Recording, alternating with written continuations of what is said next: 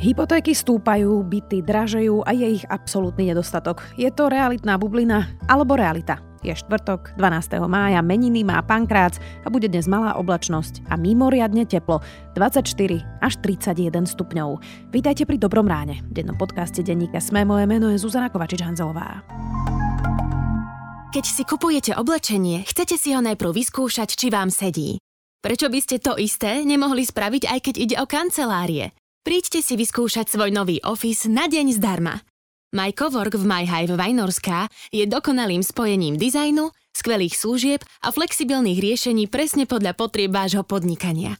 Vďaka živej komunite získate množstvo príležitostí pre budovanie obchodných vzťahov. Viac na myhive.offices.com Nie je na čo čakať. Príďte si do Fordu pre vaše nové hybridné SUV ešte dnes – Populárne modely Ford Puma a Kuga, s ktorými zdoláte hory aj mesto, sú pre vás okamžite dostupné a to v širokej škále výbav aj s možnosťou predloženej záruky a gratis servisu na 5 rokov alebo až do 120 tisíc kilometrov. Pre viac informácií a okamžite dostupné skladové vozidlá navštívte Ford SK alebo vášho predajcu značky Ford. A teraz poďme na krátky prehľad správ. Vláda schválila 100-eurové príspevky ľuďom ohrozeným infláciou. Koalícia sa snaží presvedčiť SAS na protiinflačnú pomoc. Vláda sa zatiaľ nerozpadá. SAS súhlasí s jednorazovým príspevkom, no je proti zvýšeniu prídavkov na deti. Návrh však zatiaľ nevetovali a Richard Sulík nenamieta, ak by koalícia schválila tento návrh bez SAS, ale napríklad s hlasom. Prezidentka Čaputová a poľský prezident Duda plánujú spoločne navštevovať lídrov krajín, najmä západnej Európy so zdržanlivejším postojom voči kandidátskému statusu Ukrajiny v Európskej únii. Dohodli sa na tom na spoločnom stretnutí. Rúška na letiskách a v lietadlách už nebudú povinné. Rušia sa od 16. mája.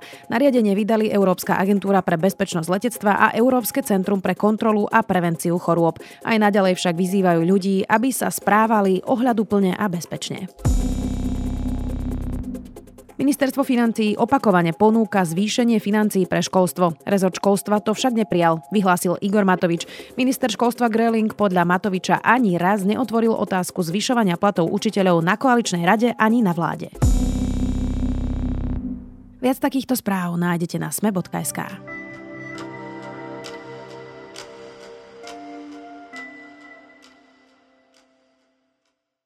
Banky zvyšujú úroky. Z nízkych úrokov sa niektoré hypotéky pri 15-ročnej fixácii dostali už na 3% Očakáva sa, že hlavnú sadzbu zdvihne aj Európska centrálna banka. Spolu s hypotékami stúpajú aj ceny nehnuteľností. Ako sa vyvíja situácia? Čo by mal teraz človek, ktorý sa chystá na kúpu bytu robiť? Spýtam sa Martina Glosa, viceprezidenta Národnej asociácie realitných kancelárií Slovenska. Masívne zdražovanie stavebných materiálov zasiahlo rovnako veľkých investorov ako aj bežných ľudí. Hlavne tí, čo nakupovali nehnuteľnosť z projektu ešte v Lani, by mali počítať s neplánovanými výdavkami. U tých starších projektov je to v podstate problém takmer všetkých developerov, ktorí ešte nemajú dokončenú výstavbu a, a, a výstavba prebieha. Dodatočné zvýšenie ceny pocítia najviac tí, čo nakupovali na hypotéku. Bez vlastných úspor ich čakajú náročné rozhovory s bankou o odklade splátok alebo o navýšení úveru. Vysoká inflácia, zvyšujúce sa úroky hypoték, vy to cítite nejako v praxi? Podstate áno, lebo v určitých regiónoch bude práve tá politika toho klienta, toho nakupujúceho taká, že bude vyhodnocovať, či sa mu bude v podstate oplácať platiť vysoké úroky, či vôbec na to bude mať, alebo či pôjde do nájomného segmentu.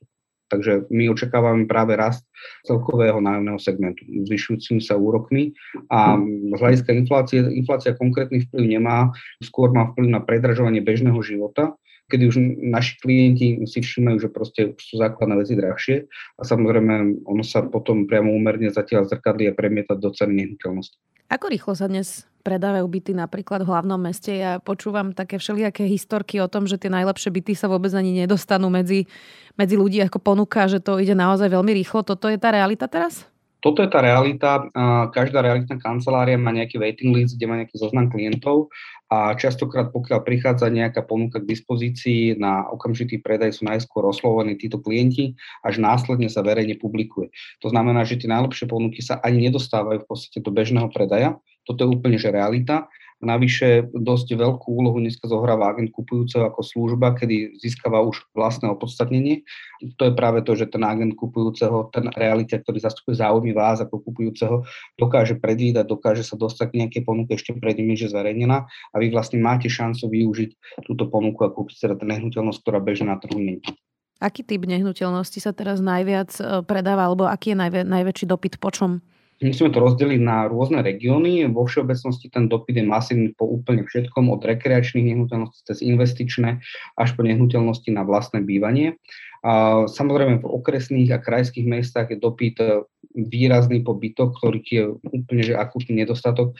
Historicky sa dá hovoriť, že je najmenej bytov na trhu v rámci Slovenskej republiky. A to vlastne nekorešponduje s tým, že vo výstavbe je nejaký väčší objem bytov, ako bol v minulosti, ale to nie sú okamžité byty k nasťahovaniu. Čiže keď sa dneska bavíme o tom, že rodina alebo mladý človek chce začať kúpiť byt a chce začať hneď bývať, tak historicky sme na minime z pohľadu tých možností, ktoré má. V regiónoch sú to aglomerácie, ktoré sú v podstate okolí väčších miest, okresných alebo krajských miest, kde vlastne bola relatívne nízka cena bývania v rodinných domoch.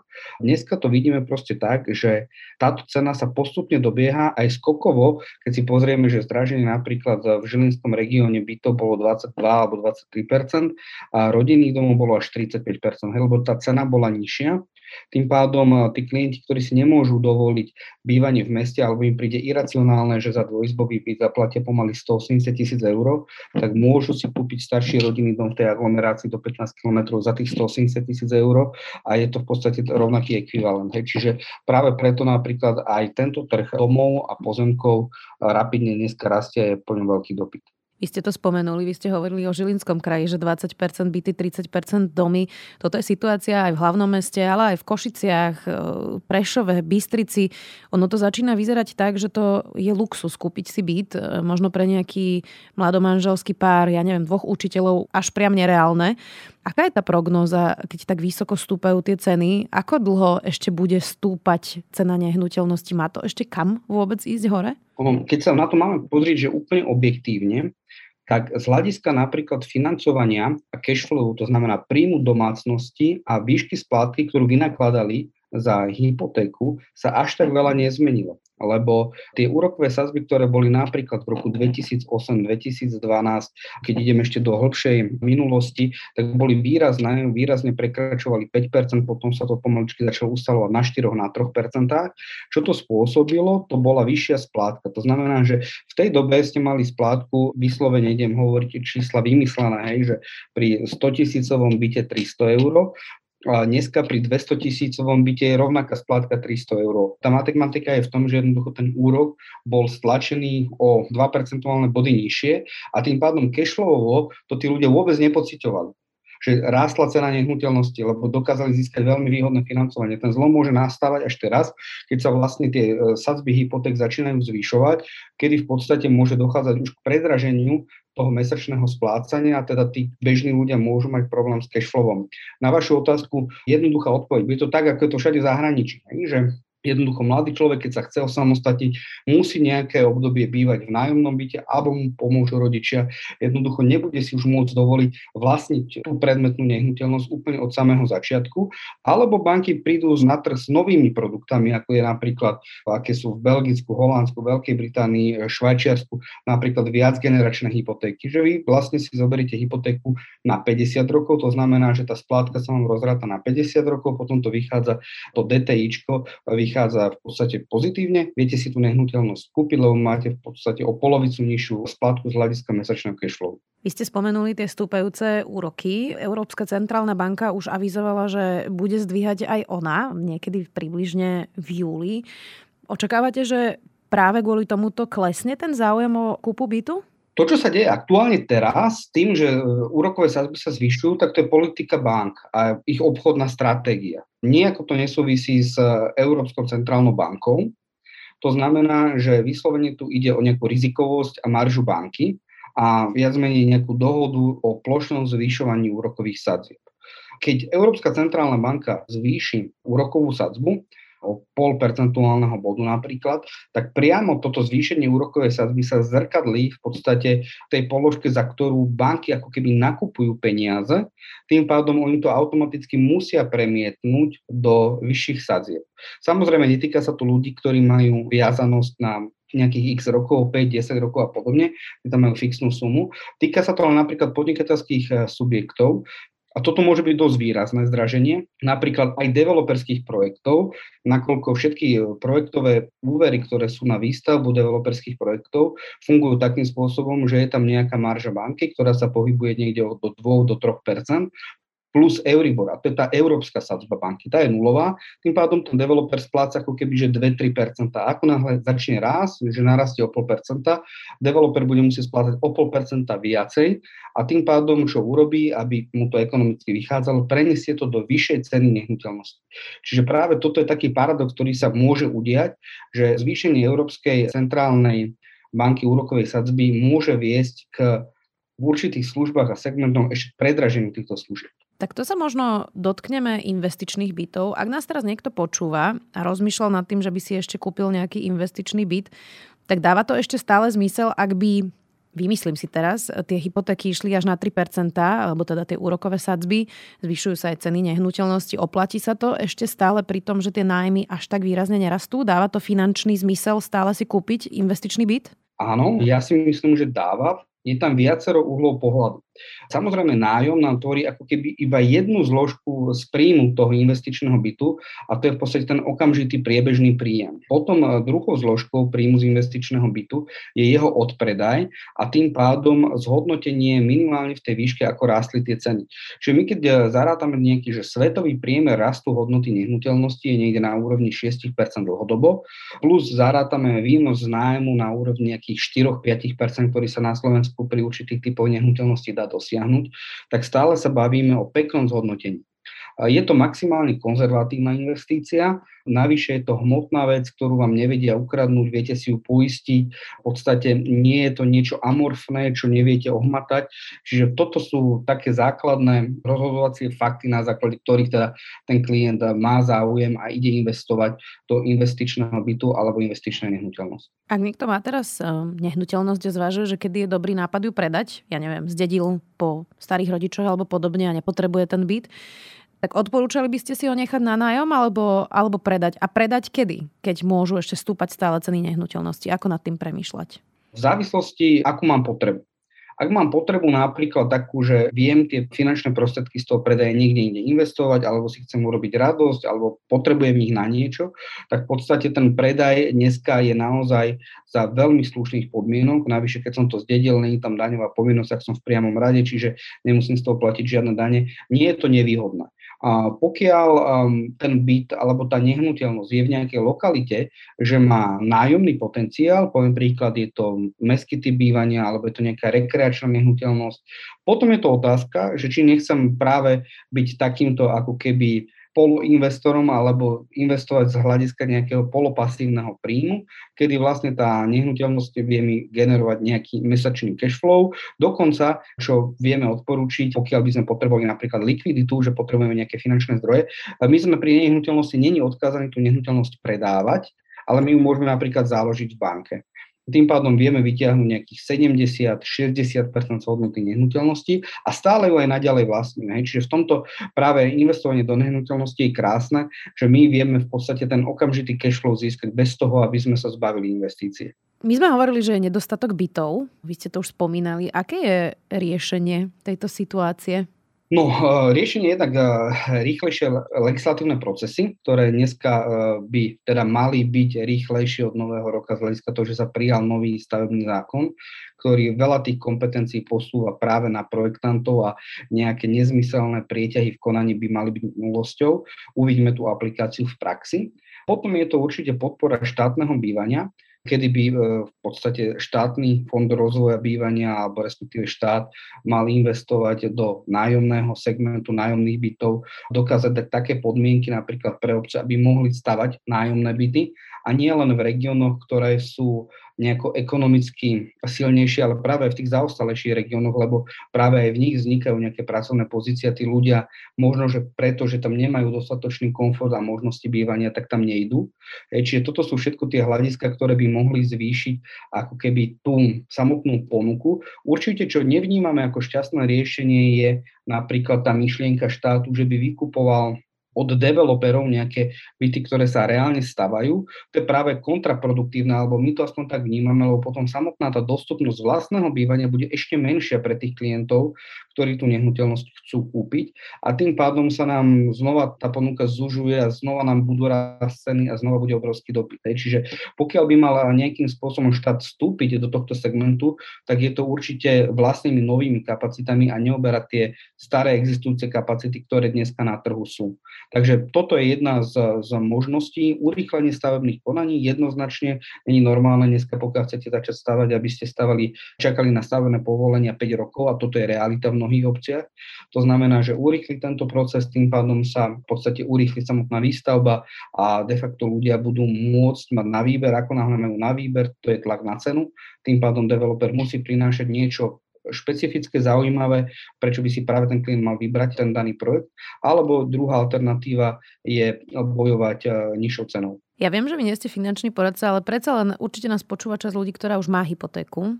Ja sa priznám, že som teda konzervatívny klient a zafixovala som si na najdlhší možný čas svoju hypotéku, pretože vidím, že teda to porastie. Odporúčili by ste teda zafixovať si hypotéku na 5 rokov a možno dúfať, že ten úrok zasa klesne, alebo by ste boli rovnako konzervatívni ako ja a šli by ste až na ten extrém, že fixnúť si to na 20? Keď sa bavíme o tých podmienkách, neviem, aké sú aktuálne pri 20 rokoch, pri 10 rokoch, tie podmienky boli niekde ešte pred mesiacom okolo 1,5-1,6%, dneska sú okolo 2%.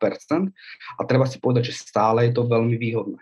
Čiže ja na mieste klienta, pokiaľ má práve prichádza k refinancovaniu, kľudne si zafixujem hypotéku na 10 rokov s nejakou rozumnou úrokovou sadzbou, lebo mám taký vnútorný kľud a zase nikde nie je napísané, že pokiaľ príde nejaká výhodnejšia ponuka, úroky začnú klesať, že ja nemôžem urobiť refinancovanie. V tomto má spotrebiteľ jednoznačne výhodu. Tak to bola celkom praktická rada. Aký je váš typ, ako sa bude vyvíjať vlastne celá situácia na, na realitnom trhu? My už sme zažili realitnú bublinu, ktorá potom splasla. Teraz sa hovorí, že to ešte nie je v takomto stave, že tie ceny vôbec netreba očakávať, že by o 2-3 roky boli niekde úplne inde. Čiže aká je vôbec tá prognóza? No, realitná bublina má nejakú definíciu. Nastáva to vtedy, keď vlastne tie ceny nehnuteľnosti sú neprimerané vysoké z hľadiska materiálov, alebo ich vyhnal proste hore nejaký dopyt, ktorý v tom období bol. Dneska tá realitná bublina vykazuje určité má také určité charakteristiky, že môže sa jednať o realitnú bublinu. To je príklad, že napríklad obstarávacia cena vám rastie a nájom vám zostáva stále rovnaký alebo klesa výnosnosť nájmu. Hej. Na druhej strane si musíme povedať, že čo spôsobilo tento nárast ceny, aby sme boli že úplne objektívni. A my keď sa pozrieme spätne, do roku 2009, keď vlastne praskla tá realitná bublina, to boli nekvalitné hypotéky. Tá realitná bublina nebola ani spríčinená, to plasknutie zapríčinené stavom, ktorý by nastal na Slovensku, ale bolo to skrachovaním Lehman Brothers v Amerike a následne zosypaním sa v podstate celého toho ekonomického systému a obmedzenie globálnej spotreby, nie našej slovenskej spotreby. Čiže my sme v podstate zaplatili príliš vysokú cenu za veľkosť, respektíve veľmi malý trh, ktorý na Slovensku máme. Čiže nebol to žiadny že slovenský faktor, ktorý by toto spôsobil. A keď sa vrátim späť k tej myšlienke, prečo sme dneska není v realitnej bubline, je to, že tie ceny nám rástli skokovo z toho titulu, že od roku 2008 do roku 2015 boli úplne zamrazené. A keď sa vrátime naspäť k tomu, že teda priemerný dlhoročný rast ceny nehnuteľnosti, svetový priemer e, na 30 rokov je 6%, tak my keď si vyrátame, že od roku 2000, aby sa to ľahko rátalo, od roku 2010 do roku 2015 máme 5 rokov bez akéhokoľvek pohybu rastu ceny. To znamená, že toto, keď vynásobíme 6%, nám urobí hneď 30% balík. Plus teraz zrátame, rátame ceny od roku 2015 do roku 2020, to máme ďalších 30% plus ďalšie 2 roky, tak sme vlastne na 62% zvýšenia ceny, čo je úplne prirodzené, kde by to spelo v rámci toho svetového vývoja. To znamená, že my sa dneska bavíme, že či nám narastli ceny viac alebo menej ako 62%. Narastli trošičku viacej, ale to je zase zapričinené z titulu toho, že drážu materiály, práca, minimálna mzda a podobne. Čiže tie všetky faktory ako keby ovplyvňujú tú predajnú cenu. Tá marža v rôznych lokalitách mimo Bratislavy, tá developerská marža je naozaj nízka. To znamená, že ten developer nebohatne nejako extrémne rýchlo na tom, že tie nehnuteľnosti alebo byty predáva za vyššiu cenu, ale je to priamo úmerné tým zvyšujúcim sa nákladom, ktoré v podstate súvisia s tou výstavbou. To znamená, že na základe všetkých týchto faktorov my hovoríme, že sme na vrchole, na tom vrchole môžeme byť rok, pol roka, 5 rokov, proste to nikto nevie, ako sa vyvinie situácia na Ukrajine, ako sa zachová ekonomická alebo globálna ekonomická situácia, ako dopadne. Že to je strašne veľa faktorov, aby sme to dneska vedeli predikovať, ale nie sme v bubline, lebo tá cena má reálny základ. A čo sa môže stať, že keď napríklad tá požiadavka na tú cenu bude klesať, jednoducho, že klienti si to nebudú môcť dovoliť, tak znova sa stane to, čo sa stalo v roku 2009, kedy dajme tomu, že dve tretiny developerských projektov zostali v šuflíku, lebo developerom sa to neoplatilo stavať. A proste vznikla nejaká priepasť, nejaká medzera, ktorá zapričinila tento stav, v ktorom sme dneska že tu chýba 200 tisíc bytov. Hej. Čiže by sa nám opakovala tá minulosť, lebo proste by tu nebola kúpna sila na to, aby dokázala tie byty kúpiť. Hej. Čiže toto je zhruba taký krátky mechanizmus a pre úplne nezainteresovaného diváka môj osobný názor je ten, že v bubline nie sme, sme na vrchole, ale ten vrchol nemusí byť taký, že, že to začne klesať, ale on kontinuálne môže ďalej dlhodobo rásť. Hej. Čiže my predpokladáme napríklad na tento rok, čo nám potvrdzuje číslo z prvého kvartálu, tiež dvojciferný rast cien nehnuteľností. Hovorí Martin Gloss, viceprezident Národnej asociácie realitných kancelárií Slovenska. Vďaka. Čo urobil Urpiner, keď musel kvôli pandémii vyliať milión politrákov piva? Prečo vysadil na Slovensku prvé chmelnice po dlhých 30 rokoch? A ako si výrobcovia dokážu zjednodušiť varenie piva a čo sú to urýchľovače kvasenia?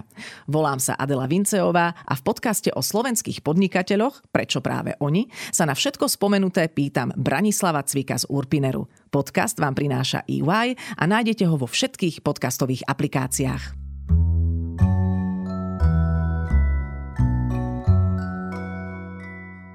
Napadlo vám niekedy, ako je možné, že deti spia v šialených polohách a presúvajú sa v noci po celej vašej posteli?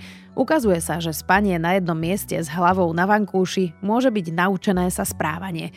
Viac približuje článok The New York Times, ktorý je môj zaujímavý tip na záver. Nezabudnite, že dnes vychádza aj nový diel ľudskosti, tešiť sa môžete aj na ekonomický index a podcast Quantum Ideí. Do počutia opäť v piatok.